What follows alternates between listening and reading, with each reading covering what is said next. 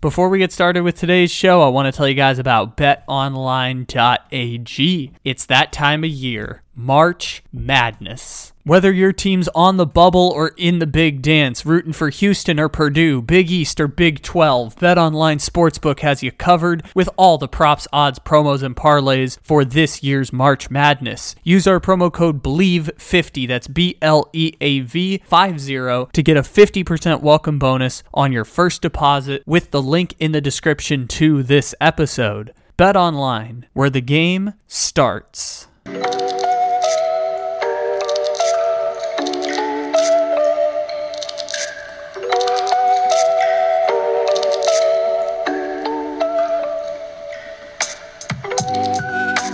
Good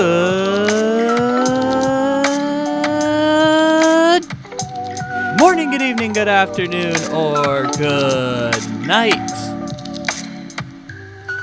However, and whenever it is you may be listening, thank you for stopping into another fantabulous episode of the Take It Easy podcast live on the Bleav Podcast Network. Except it isn't live because it is, as always, a podcast. Welcome, welcome, welcome, everybody. It is a fantabulous first day of March.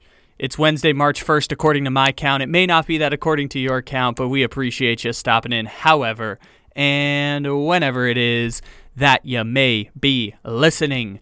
We have our friend Juju Talk Sports joining us here today on the Take It Easy podcast.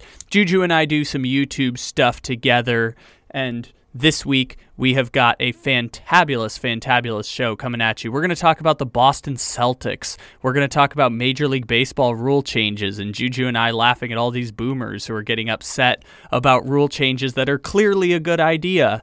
We're going to talk about the Philadelphia Eagles and both of their coordinators leaving, and me thinking that they're kind of in the 2020 Buffalo Bills territory now that they know they have a quarterback who they're getting ready to extend. We're going to talk about all five of the NFL head coaching hirings. We've got a little bit of everything coming at you on a Sports Radio Wednesday. I'm very excited to share it with all of you here today. You can follow the YouTube channel if you want to watch the video versions of the show. All of your support is greatly appreciated. I don't have an A block today. I don't have anything to promote other than continually promoting the, our new book, The Spurs Dynasty. It's available wherever you get books. There's links in the description to this episode for all of our work, including our brand new book. So, without further ado, let's turn the podcast over to our friend Juju Talk Sports and myself for a classic sports radio Wednesday. And we begin by talking about the Boston Celtics and extending Joe Mazzulla, playoff potentials, Jayson Tatum, the depth of the team, all of that and more as we kick off our first Sports Radio Wednesday on this first day of March in 2023.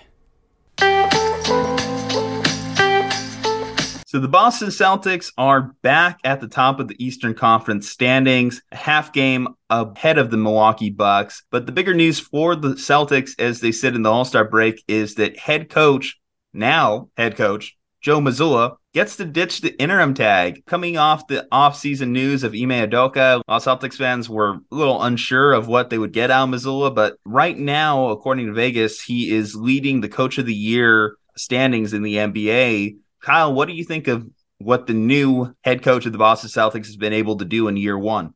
I heard a really good analysis from Bomani Jones, and I want to give credit to him because uh, his podcast is really good. And they were talking about how one of the things Mazzulla has done this year has been smart about letting the Celtics figure it out sometimes when they get into the cycle of Tatum just goes to post up moves and Jaylen Brown's giving you his 20, but he's not really making uh, the impact that you might expect from a number two star or whatever it might be. He just kind of looks at them like, you going to figure this out or what? And obviously, the Celtics have only played, you know, their top three players together about 30% of the time this year, which is like, you know, welcome to the NBA.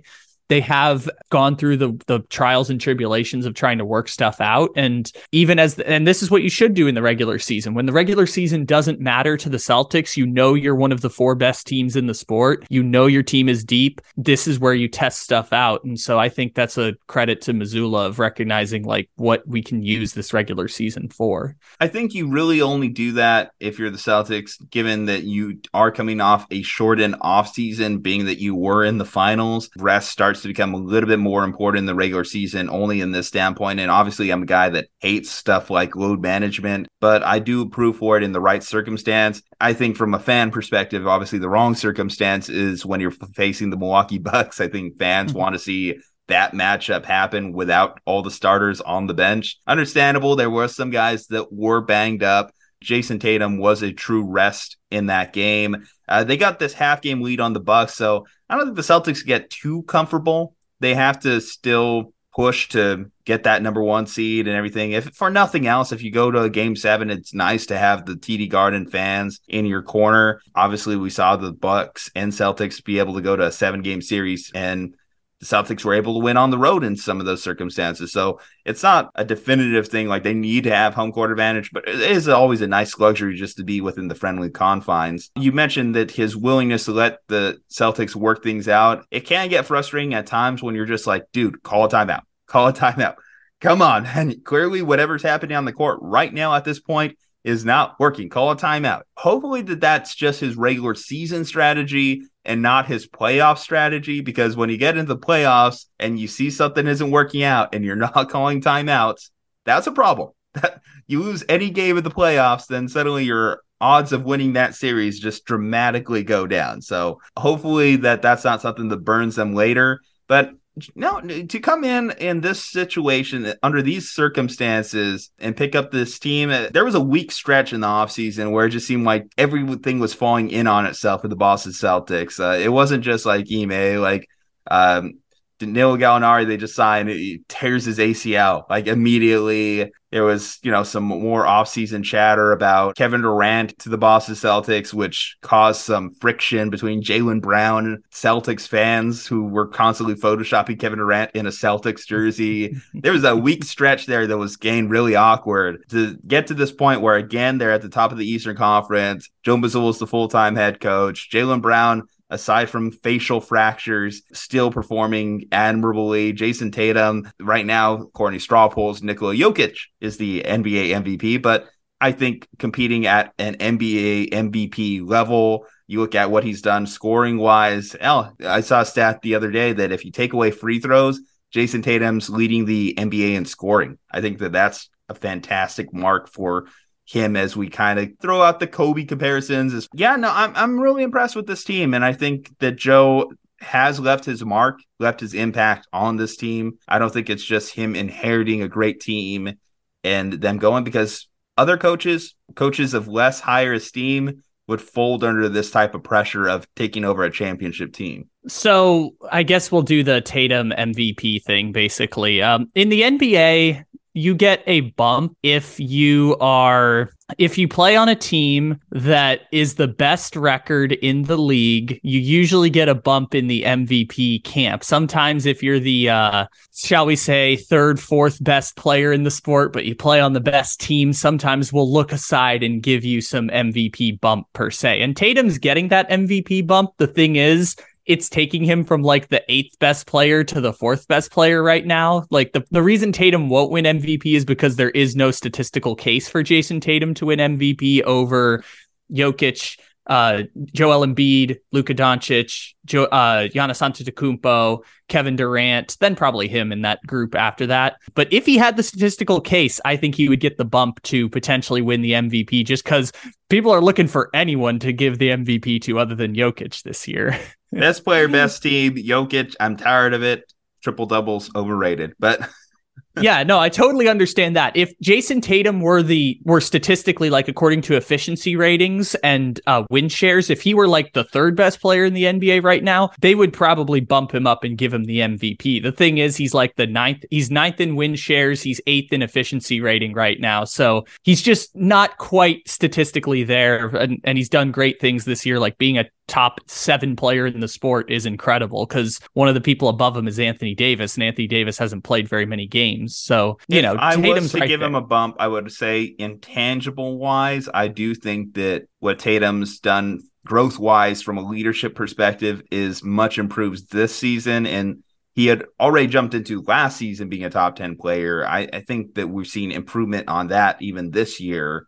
Yeah, I get it. There's all these nerdy advanced metrics to discount it, but Tatum's my MVP. That's, Yeah, that's my look, MVP. look, look, look, look. There's only one MVP in the sport, so it's not like Tatum's Yeah. been bad at all. He's going to probably make the All NBA first team this year, and if not the first team, he'll be the first player picked Yeah. on the second team. So Listen, the anti Nikola Jokic third MVP in a row is another video for another day.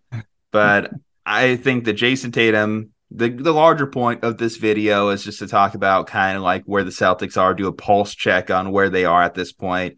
Now, again, they still have to fight off this Milwaukee Bucks, and that's why it's a little disappointing when you do rest the starters and you're only a couple games up on them in the standings. But they still seem like so. You look at the composition of the East, right? So really only look at the, the Boston Celtics Bucks as true contenders out of the East, right? Nope. I, I will throw the 76ers in that group. The 76ers can win the Eastern Conference. The problem is they'll have to play the Bucks and Celtics. Yeah, I don't buy it, and maybe this is also just being my my confidence, my on this one. the Celtics own the 76ers, Yeah. own the 76ers. Joel Embiid literally has a quote out there. It's not a rivalry. They kick our ass every time. That is held up every time the Boston Celtics play the 76ers. So I'm not worried about it. The Nets, obviously, they're in free fall. Cavaliers, fun, but I, I don't see them as contenders anymore at this point in the season. Um, and then you just look at the rest. On, Knicks, Heat, Hawks. Yeah, it's basically whoever play whoever gets the four seed in the the East is going to be this year's New York Giants. It's like, yay, you made it to the second round. Now get smoked by Boston or Milwaukee. I think because of the Celtics' depth, the fact that they just run 10 guys deep, you know, and then you do have the two stars at the top and Jaylen Brown and Jayson Tatum, it just makes them so versatile, so deadly when they can always kick it up offensively when they want. We know that they're able to settle in defensively. They were obviously the league's best defensive team last year, and that's why they got to the finals. The fact that they can just pull out number one defense out of their back pocket while also having one of the highest scoring offenses in the league is why the Celtics are at this point in the season. They can beat you in so many different ways. They're such a versatile team. And yeah, that's why I still look at them as the favorites out of the East, even though I do recognize that Giannis is the best player in the East.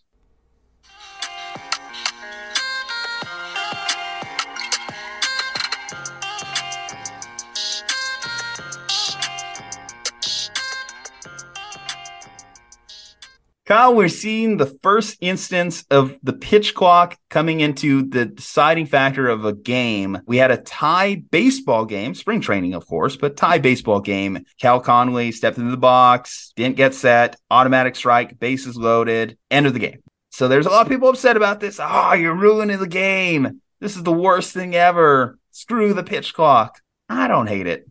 How about you?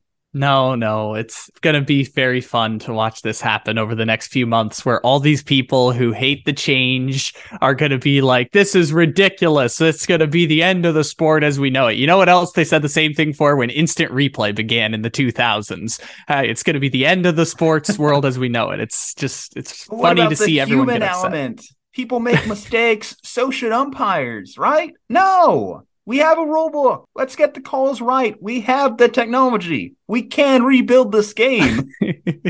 really, for all the hatred of umpires and referees everywhere, this is the time where you're going to say, you know what? Let's give the referee the benefit of the doubt. You know, let's, let's give them the chance to be wrong. Really, as y'all were calling for the public execution of the referees in the Super Bowl all, for making a correct call on a hold on Juju Smith Schuster, all of a sudden you're like, oh my gosh, let's let the refs have the discrepancy to call Do- the game. Do we really want more? What what's his name? Jim Joyce, Andres Galarraga moments? Do is that what we want? Some more history ruined by like a clearly incorrect call at first base or home plate Look, or whatever the call happens. Yeah, uh, Galarraga is probably more famous because of the perfect game that didn't happen. but I'm sorry that I want to see like our moments in sports unsullied by resistance to technology. And when it comes to the that's instant replay. That's a whole different discussion. But when it comes to the pitch clock in general, people are saying like, "Oh man, is that 30 minutes really worth ruining the game?" Well, here's the thing. We know what culture we live in now. We we know that we live in a little bit of an instant gratification microwave culture. Like if things aren't done like in the next 30 seconds, TikTok, just move on to the next subject. Baseball, they do need to quicken the pace a little bit. I think that we all kind of agree with that. And why do I need to see a guy on the pitching mound readjust his crotch every 30 seconds to feel like the game is at a satisfactory pace? Do I have to see the batter jump out of the batting box every 10 seconds to mess with his wristbands or his batting gloves? Is that really the game? Or is the game what's happening on the actual diamond? What's happening as soon as the pitch leaves the pitcher's hands? That's what the game is to me, not all the weird adjustments happening in the game, you know? So baseball's been saying for years that they want to shorten the games, and the addition of a pitch clock will subtract on average, based on minor league data, between 27 and 31 minutes from a baseball game. And it's not like it's a dramatic change to the game. It's a pitch clock. Like it's a shot clock in basketball, basically. That is a really easy fix that will achieve a massive change in how long the games are. And so it's a great idea and it's going to take some time to adjust. And just like when they just did the intentional walk thing where you didn't have to throw four balls outside, after about six months, everyone's going to forget about it because it's totally normal. Yeah, an honest question here. Again, like, do you need to see the guy messing with his pants? Is that really that important to you? Or what's important to you is the actual pitch itself, the actual swing of the bat, the diving play, the all this. The, you know, there's also talk. I mean, you know, of course, we're talking about this subject because it did come into play. We have expanded bases, ending of the shift. I think all of these are really good changes to the game first off, you look at some of the stolen base numbers of 30 years ago, and it's just hard to fathom our guys even coming close to them. No one's touching like Rickey Henderson's like stolen base record. It, it's just impossible because the highest base stealer the last few years has been somewhere around like 50 stolen bases. With the expanded bases, we might see a guy get like 60, 70, 80 stolen bases in a year because guys are going to be more willing to run, especially too when you uh, the fact that they can't even do the pickoff play more than I want to say twice in an uh, at bat. That's going to be really fun to watch. We're going to see more of that cat and mouse game that we've been yearning for. Catchers are going to be so much more important now that they're going to have to throw out more runners at second base. We're going to see a lot more of those plays factor into games moving forward. You know, I mentioned the ending of the shift you know, it's weird because I didn't think that like baseball traditionalists were going to be upset about this one because the shift is a fairly new age concept as we move into analytics. But just the fact that we'll have more action on the base pass now that they're going to have an opportunity to kind of like get a few more seeing eye ground balls than they used to get with the second baseman playing right field. That's fun to me. The fact that there's going to be action on the base paths, the fact that there's going to be stolen base attempts, the fact that we're not going to spend three minutes waiting for a guy to throw a routine fastball after shaking off his catcher 20 times. That's all good stuff to me. That one's interesting because the the shift rule and the larger bases are going to be interesting because the reason stolen bases are down so much is not because the athletes are lesser, it's that all the data points to the stolen base just is not worth it. Like stealing a single base for risking a single out, all the data shows it's just not worth the risk well, yes. Uh, what's the line in Moneyball that I pay you to get on first base. I don't pay you to get thrown out at second. Okay, I get that. That's that's yeah. true. But there are guys that have the ability to steal bases that don't. That I think they're going to be a lot more inclined to steal bases with the expanded base. If we're going to pick apart like the rules of the game, that's like an underutilized rule that I think has provided a lot of joy. Again, when Rickey Henderson was stealing like hundreds of bases in his prime, people were like, "Oh my God, Rickey Henderson's on base. This is gonna be like a treat to watch. Just see how he messes with the pitcher, the catcher, whoever it may be." I want some of that. Like I, I do want mm-hmm. a little bit more of that in today's game. And for the next two years, you're going to get more moments of that because what's cool about all these rule changes and these players having larger bases and pitch clocks is that there's data from the minor leagues that we can point to. But for the most part, we just don't have a large enough sample size to know how it's going to change the numbers. And so the numbers nerds, as people like to call them, my, my, me being one of those nerds, the nerds don't have the data yet to be able to evaluate and adapt their strategy accordingly. And so that's going to be interesting to watch. I suspect that we're not going to see a 60 stolen base person because of the new rules, but maybe we'll see multiple 50s or multiple 40s. And even yeah. that, I think, is a plus. But I just don't know what the data is going to say. It's going to expand the pool. And it baseball is in a unique situation where they do have a minor league system to try out these rules, test things out, and because of rule changes in the CBA, I may be wrong about this, but they ha- even have a committee now that if something's not working out, they have the ability to change it within 30 days which that's something that baseball hasn't had the ability to just change the rules whenever an obvious rule change needs to be had. Oh, I was gonna say they should call that the spider tack rule, where they're basically like we can just change anything mid-season because of a PR crisis. See, even like spider tack, people were pissed off. About, sometimes, okay, I get the Rob Manfred is not the best commissioner in sport. You know, when you compare him like Silver and Goodell, it, you know, obviously it's a very thankless position to be the commissioner of any sports league. Honestly, I never understood the spider tack. People getting pissed off at Rob Manfred for changing the rule mid-season. It's like, well, yeah, you can make the argument they could have changed it in the offseason, sure, but the fact is, we all recognize the problem. We all said it was a problem. And then you're getting pissed at him when he fixes said problem. Come on, guys, we have to be a little bit reasonable here. Every sport has traditionalists. Baseball is the only sport that has gatekeepers. And what gatekeepers are is you can't change the rules and you can't change the sport unless we approve of it. It's a uniquely baseball phenomenon where the traditionalists in the sport have gone so far to actively fight against any kind of change, regardless of what the change is. Now, is part of that baseball having an older demographic? Potentially. Is baseball a whiter sport than, say, basketball or, ba- or football? Potentially. Is it that baseball leans more conservative? It's also true, but baseball is the only sport that has legitimate gatekeepers that have fought back against the rules. And what I give Manfred and the people in baseball's front office the immense credit for is they have pushed back against the gatekeepers and have gone forth with changing the rules potentially 15 years too late. Like they were 11 years later than other sports to have instant replay, for example, yeah. but they have pushed forward and made these changes for the better. I accept that baseball is always going to be a little bit behind the curve of other sports, and that's fine because listen, it's not all completely bad to keep some traditions. I think some traditions are good. Like I hate that we had pitchers that only go three innings now. I think that that sucks because I like a good starting pitcher. I like a definitive closer. I like a guy that when you turn to, you know, the game's over. And we're going to see less and less of that. And in fact, pretty much every pitching record that's ever existed is safe from, to the end of time at this point, given that pitchers just aren't performing at the same levels that they used to. Like I mentioned, all the stolen base numbers, the, those records are pretty much safe. But it's nice to be able to adapt as the game goes. I mean, we see it with all the other sports, you know, football, basketball. They see a problem, they fix the problem. I'm okay with us trying to think outside the box here. I mean, if baseball really wanted to be full traditionalist, then it would basically be cricket, right? We accept that baseball changed the rules to make the game more enjoyable to watch and become baseball when it was the game was first game created. So now that we're here in 2023 and how the game's going to look different in 2030, 2040, 2050, there's always going to be different ways to improve. The pitch clock, it seems like a change that needed to happen. It again, it seems like a change that needed to happen, like you mentioned, like probably 15 years ago. Um, there's always going to be long games.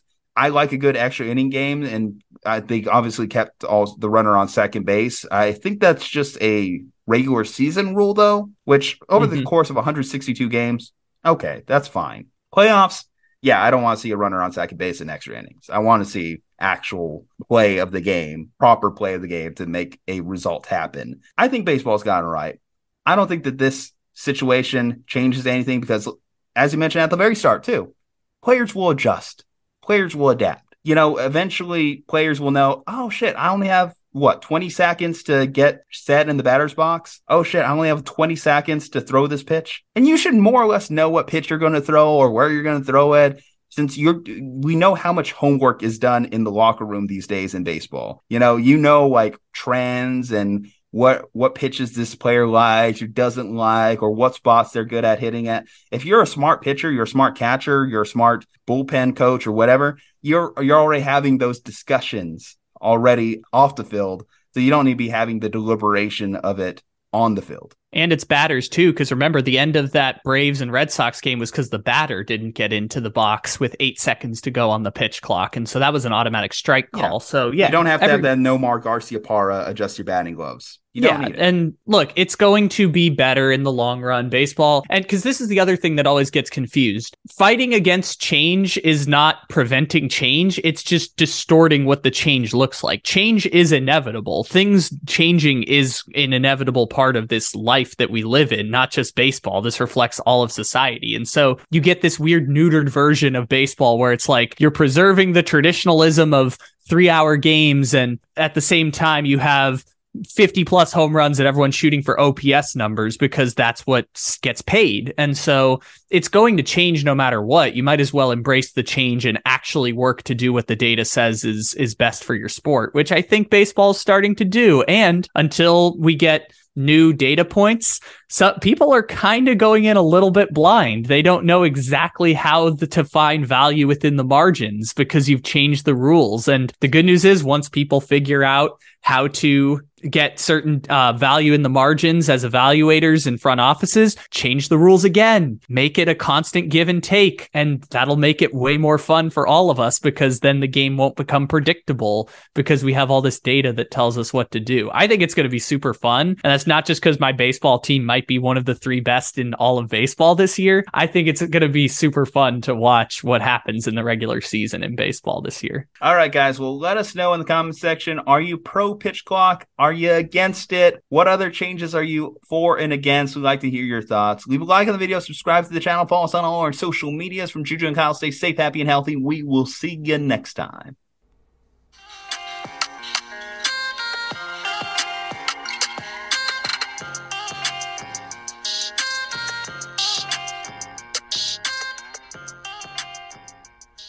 All right, Kyle. So another head coaching cycle has come to an end, and we have five new hirings. DeMeco Ryans going to the Texans, Shane Steichen to the Colts, Frank Reich, he is going to Carolina, Jonathan Gannon just accepted the Arizona Cardinals job, and Sean Payton, the most high profile hire, goes to the Denver Broncos. Out of these five coaches, who do you think's under more pressure in year one?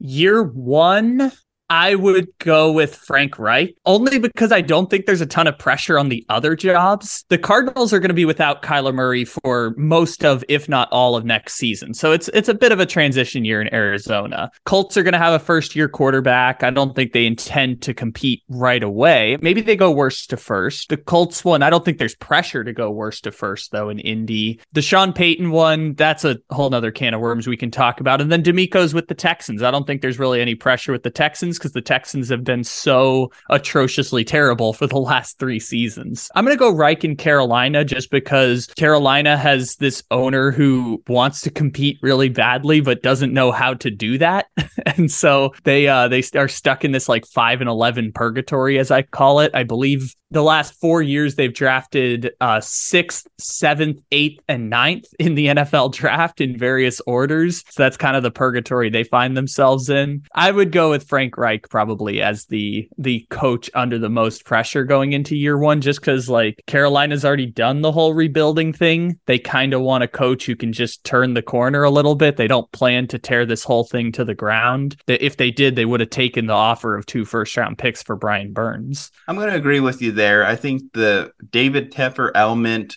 to the Frank Reich hire is why Reich is going to be under more pressure. Not only that, coming already off a season where you were just fired. If there was any of these candidates to be one and done, I think it had to be Frank Reich, regardless of what's going on at the quarterback position, because at this time, Sam Darnold is still currently penned as a starter. In the NFC South, too, I think you're under pressure because it's a very winnable division right now in a post Tom Brady era. Anyone could win the NFC South. So Frank Reich really has nowhere to run. Like, oh, you couldn't beat the Atlanta Falcons. You couldn't beat the Bradyless Bucks.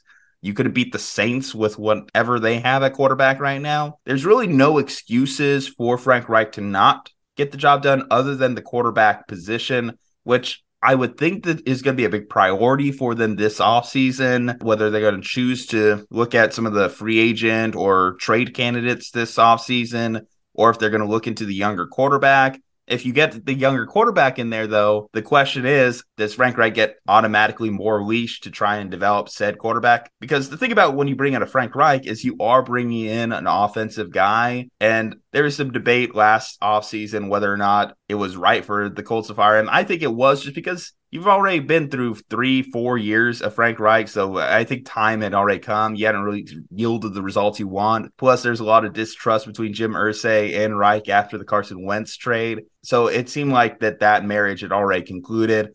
With Carolina, if they do get a young guy, usually you like to give two years with the head coach just to try and make it work. I think most likely they might either just be stuck with Sam Darnold or it's going to be a, one of the veteran quarterbacks on the market. Woo! Mitch Trubisky, baby. Get excited, Carolina. You're going to have Mitch Trubisky starting week one next season for you. The guy who got punched by Diontae Johnson and then got benched. That was a story that came out during Super Bowl week. Uh, the, the other part of this that I think adds to what we're talking about is the interim guy was incredibly popular in Steve Wilks. And I thought he was going to get the full time job. It seemed like they were heading in a direction where he would get the full time job. That didn't happen. And so the fact that the guy who was there before you was very well liked adds a little bit of a burden to you as well. I know Mike McDaniel was dealing with some similar stuff when he came into Miami last year, and things seem to be okay. You know, they've righted the ship pretty well. The offense is better. They've changed a lot of the roster, but that that is something that they're coming into where the the guy before you or at least the interim guy before you was immensely popular in that locker room. And so if it's going to be a situation where you expect most of the same players to come back and make a leap from this past year, if you're bringing in your own players, then it's not really a problem because you just filter out those old guys and bring in the new ones. But that doesn't really seem to be the direction Carolina is going. So I guess we'll see what happens. I mean, they did trade Christian McCaffrey. So like maybe that opens the door for other trades still, but doesn't seem to be the direction they're going. They're kind of just trying to rebuild the plane in the sky, even though the plane is missing an engine. Who do you think out of these coaches is most likely to have success in year one? Okay, let me preface first and foremost that I, I've said this every year for five years and I will continue to say it. I have literally no idea what makes a good head coaching hire in the NFL. Like Mike McDaniel, I was laughing at that last year because I'm like, he was there playing D option. They went after Sean Payton and Tom Brady. They then pivoted to Jim Harbaugh. They then went for Brian Daboll, and Daboll took the Giants job over theirs. And then they went to Mike McDaniel. And Mike McDaniel looks like he might be one of the best hires of this cycle. So like I have genuinely no idea. I thought Sean McVay was going to be terrible when he was with the Rams. So I have no idea what makes a good Nick Sirianni. Who would have thought all. he'd be in a Super Bowl a few years later, right? Two years. It took two years for Sirianni to get to a Super. Like literally, I have no idea, not a single idea. Okay, what makes a good coach? Still, let's break it down a little bit. Let's think about who is built for success at this point. Uh, so as we mentioned, Jonathan Gannon kind of gets screwed out the gate with his quarterback injured. This year's probably a wash for them anyway. Carolina, like I said, the pathway's there just given the division they're in. If they could get average to above average quarterback play at all this year, they could be in line to win this division. Sean Payton, though, why I think he's more built for success in year one is again that defense. I mean, the stat was there all year, right? If they just scored more than 18 points a game, they would have been like 10 and 1, 9 and 1 uh, at a certain point in the season. If they could just get any offensive production that they weren't having last year, then this team, I'm not going to predict them to win their division because the Chiefs exist, but I will say that they can be competing for a wild card. There's three wild card spots in the NFL at this point in history. Sean Payton, year one, makes the most sense out of all these guys to have success. And I would say counter to the first question, he's under the least amount of pressure given that whatever failures they have, they could probably write off to Russell Wilson. Mm-hmm. Yeah, I think Sean Payton is most likely to have success in year one. The one that might be the most, that might be a flash in the pan situation with Denver because by circumstance, I'm looking at it, I'm like, oh, I don't even know if Sean Payton can fix this mess in Denver. And I know it's Sean Payton who's like going to be a Hall of Fame coach. And I'm like, I don't really feel like he can fix this mess in two or three years. And by that point, you know, like, what are we doing there? So the one that has the potential to have big success is the Texans Texans, and that's kind of wild to say, but the way that they have success is the same way the Jets had success this last year, which is drafting the offensive and defensive rookie of the year in the same draft class. So if the Texans, with their two top 12 picks, end up picking the offensive and defensive rookie of the years, I think they have enough to be able to make that thing work. I mean, the the game I played with the Texans is like, oh, apparently they play for the Texans now. OJ Howard is apparently a Texan. You know, they've got NFL caliber players on that team. It's just if they get, I mean, I'm going to say Bryce Young. I know that Bryce Young's not a locked in number top two pick in the draft or number one quarterback, but like say Bryce Young comes in and wins rookie of the year and say they pick uh, the guy from Texas A&M at the 12 pick and he wins defensive rookie of the year, then, you know, maybe there's a turning point there for Houston and DeMeco because the Broncos wanted DeMeco over Sean Payton. So clearly people believe in DeMeco Ryans coaching ability. And it seems like the Texans got a hire way more qualified than they deserve. Yeah. My only thing, and again, this is coming from a 49ers fan, someone who loves DeMeco Ryans, what he's done for the team the last couple seasons. I do worry long term for him, just in general, if I was hiring, firing coaches in the NFL, it'd be very hard for me to hire a defensive coordinator, a defensive head coach. Anytime that offensive coordinator underneath him has success, they're gone. Or if they're not having success, they're gone. And I just hate whenever you have a rookie quarterback, which we're assuming the Texans will have, and you have to constantly keep rotating the offensive coordinator position.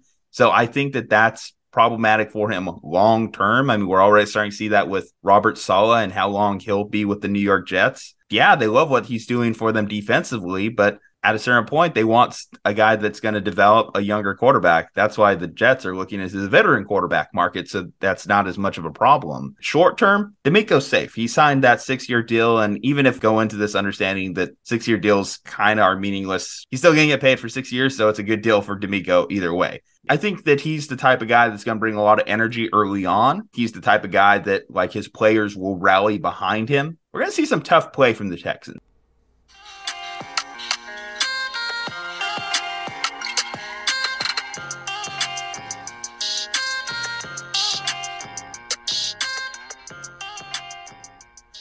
Jonathan Gannon signed with the Arizona Cardinals, and Shane Steichen is going to be the head coach of Indianapolis. The Eagles are going to have a lot of change going into this next season. Like Jason Kelce, there's rumors he might retire. That's going to heavily impact their offensive line. They're just not going to be able to afford to pay people in the same way. And Jalen Hurts, he's earned himself a contract. You know, Jalen Hurts has earned himself a top five NFL contract for sure. So if you're the Eagles and you want to continue this run of success, how likely do you think that is?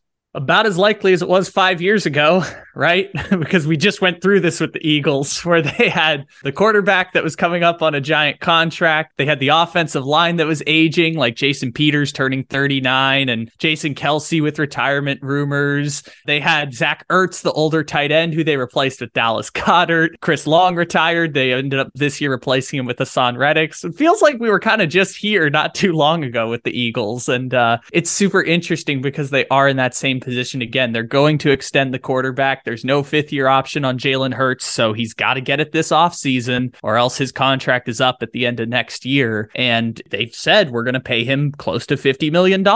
You don't usually hear that from the president and the owner at this stage of the game. They're like, yeah, we're going to pay him whatever he wants. So they're going to pay Jalen Hurts. And like you said, that means a couple pieces aren't going to be there in a couple years. The Eagles kind of just went through this five years ago, and uh, they really messed up badly five years ago. like they it, they miraculously pulled themselves out of it, but like they had to go to some pretty low lows in terms of building themselves out of that lull they came in after winning the Super Bowl in 2017. So looking at it, the unrestricted free agents for the Philadelphia Eagles, cornerback James Bradberry, defensive tackle Fletcher Cox, tackle Andre Dillard, linebacker TJ Edwards, safety Marcus Epps, safety CJ Gardner Johnson, defensive end Brandon Graham, defensive tackle Javon Hargraves, defensive tackle Linval Joseph, center Jason Kelce, punter Brett Kern, Gardner Minshew is up, Zach Pascal at wide receiver, defensive end Robert Quinn, who they just acquired this past season, Miles Sanders, Boston Scott, Isaac Seumalo, Ndamukong Suh, and Kyzir White. That's a lot of names.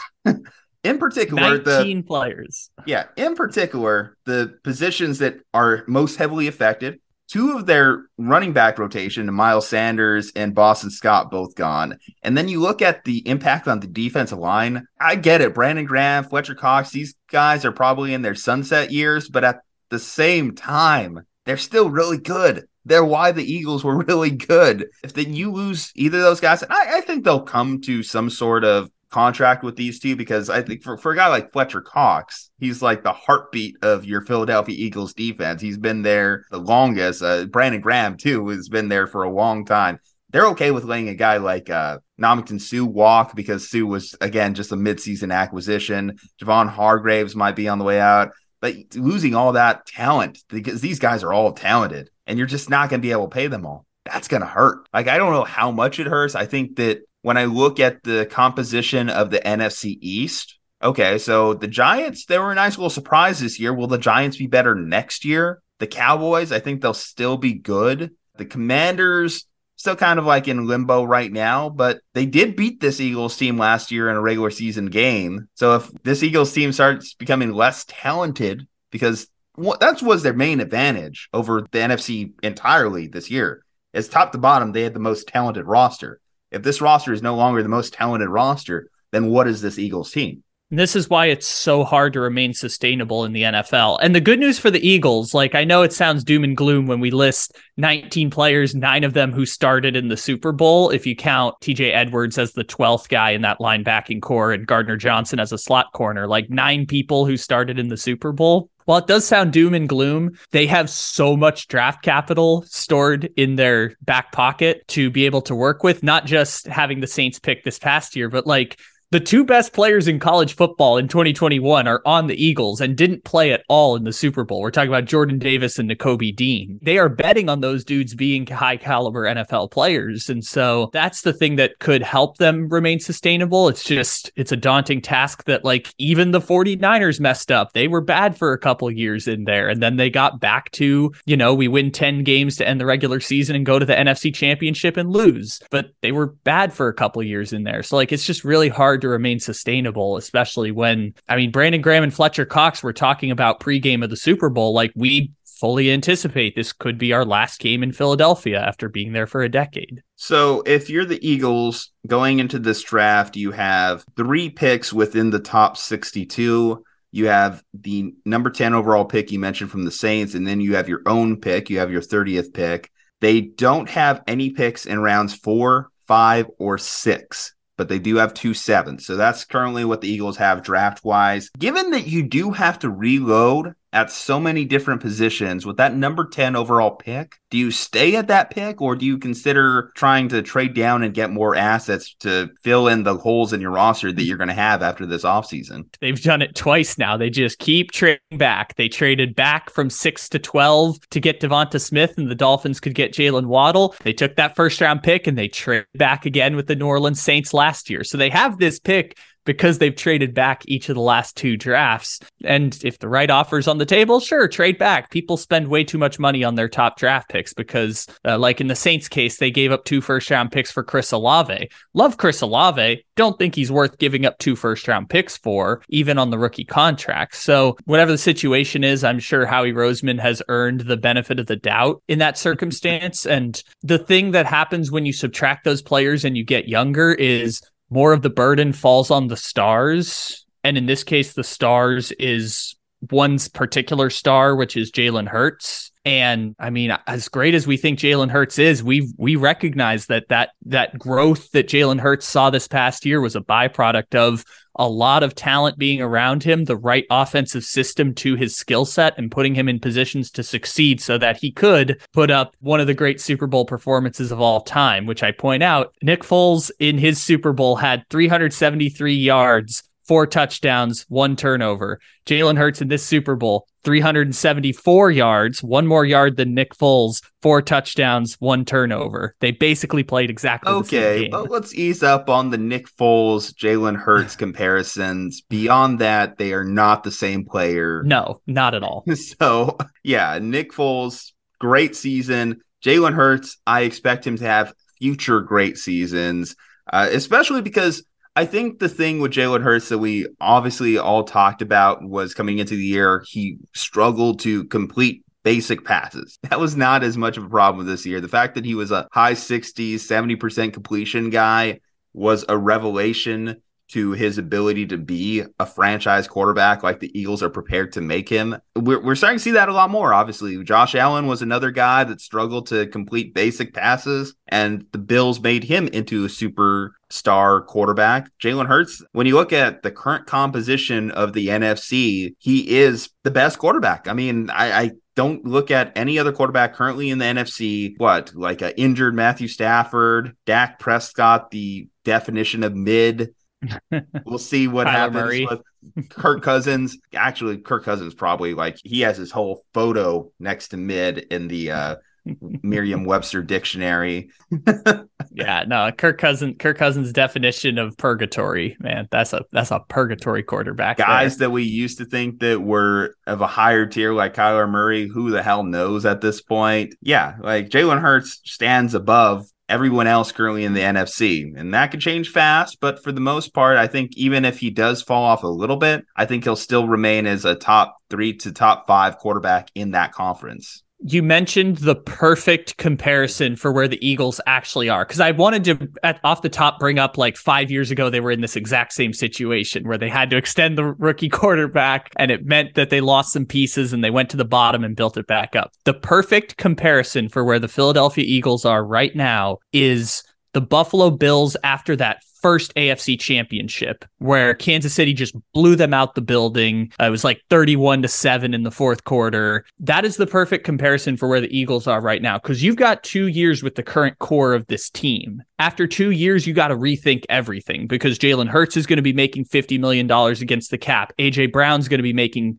$25 million against the cap. Those two players combined making $75 million versus what they are right now, which I believe is roughly about 20 million between the two. So you have to rethink everything after that point. When Buffalo lost in 2020, Josh Allen and Stefon Diggs were making a combined $15 million per year against the cap. This last year, two years later, they were only making $27 million against the cap. In 2023, they'll be making a combined, as it stands right now, $51 million against the cap. The margins fall apart at some point. You have to find value within the margins. And the reason the Buffalo Bills have lost in the second round of the playoffs, other than scheduling breakdowns where they had to play Kansas City in the second round instead of the AFC championship, the year before is Buffalo has not drafted a Pro Bowler in four seasons. The Eagles are in a position where they have the excess of draft capital and they're going to have to start planning for what two years down the road is going to look like while also trying to go all in on winning championships because you know you have a championship caliber roster right now. And threading that line is something that, I mean, at the end of the day, we can kind of say Buffalo didn't succeed at. They had two year run with rookie Josh Allen. And after they made that AFC championship, they lost to Kansas City and then lost to Cincinnati at home in the playoffs. Those feel like disappointments given the level of talent they had. So the Eagles right now are in the position of Buffalo two years ago. And I think following that trend is going to be interesting to watch as the Eagles replace coordinators, just make roster decisions, and try and draft young players to complement Jalen Hurts. And I guess I should not underrate the coordinator's loss. Steichen had to have a huge hand in whatever development Jalen Hurts had this past offseason. And the fact that they're going to move on, we'll see. Sirianni, obviously, he's a guy who cut his teeth offensively. Although he was not calling plays, I'd like to think that he had some involvement as the head coach into the offensive play calling. So hopefully Sirianni could just kind of pick up the pieces where they left off. Didn't really work too well for his mentor, though, right? Compare this to the 2017 Eagles. Whenever Doug Pederson lost Frank Reich, it became harder for him, even as offensive minded head coach. So we'll see if Sirianni, in losing Steichen, will have that same issue that Doug Pederson, his predecessor, had. Anyway, guys, gonna leave it up to you in the comment section. How do you think this year's Philadelphia Eagles will do coming off an offseason that they're bound to lose some talent? Like to hear your thoughts. Leave a like on the video, subscribe to the channel, follow us on all our social medias. From Juju and Kyle, stay safe, happy, and healthy, and we will see you next time.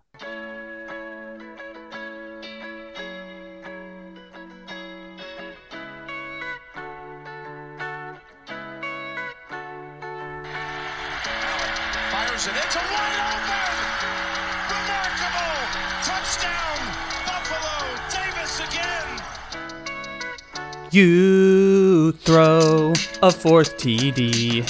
On a dime, you ain't got no fear of any Colts or Dolphins. Josh Allen gets Bills the wins. You want to play the Chiefs and to beat Andy Reid and his schemes, avenging your past mistakes and take the Bills to the big game. Three years, I thought you was phony. Got digs, then you flipped it on me. I was thinking you were Carson Wentz. You made your mark, became an MVP. Deep throws, always looking daunting. Tossed up to Davis and McKenzie. It's hard for teams to deny it. When Allen beats double safeties, you keep losing to Mahomes. Sitting on the bench, 13 to go. Overtime coin flips turned up wrong. Makes your season seem so marginal. And this year you'll find a way. Gonna get past Kansas City. Allen and the Bills are gonna be Super Bowl champs 2023. Oh, I wanna run the ball, don't wanna slide, I just wanna dive. Send me the call, and I'll throw the ball. I wanna run the ball, don't wanna slide, I'm just gonna dive. Send me the call, and I'll throw the ball. You throw a fourth TD. On a dime, you ain't got no fear of any Colts or Dolphins. Josh Allen gets Bills the wins. You want to play the Chiefs and to beat Andy Reid and his schemes, avenging your past mistakes and take the Bills to the big game.